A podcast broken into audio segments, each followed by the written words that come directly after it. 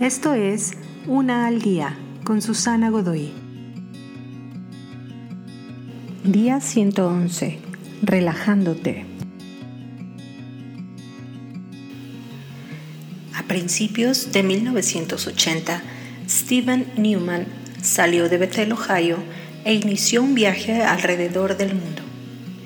Así es, este viaje le tomó cuatro años y recorrió 15.509 millas o 24.959.31 kilómetros alrededor del mundo.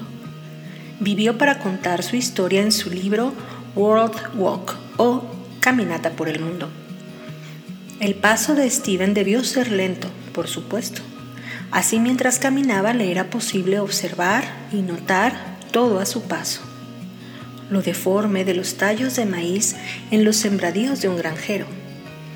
La pintura descarapelada en las casas viejas. Una línea de hormigas marchando en batalla al costado de la carretera. También encontró personas. Algunas de ellas lo invitaban a sus casas donde los acompañaba a comer y aprendía acerca de quiénes eran. La bondad de las personas alrededor del mundo fue uno de sus más grandes descubrimientos. Muy seguido corremos por la vida a 100 kilómetros por hora y nos la perdemos. Hay mucho por ver, por disfrutar y por amar.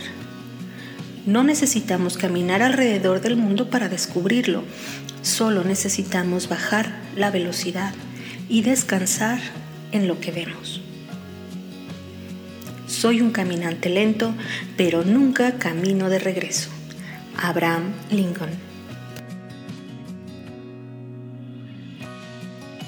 Te invito a seguirme en mis redes sociales Facebook, Instagram y YouTube.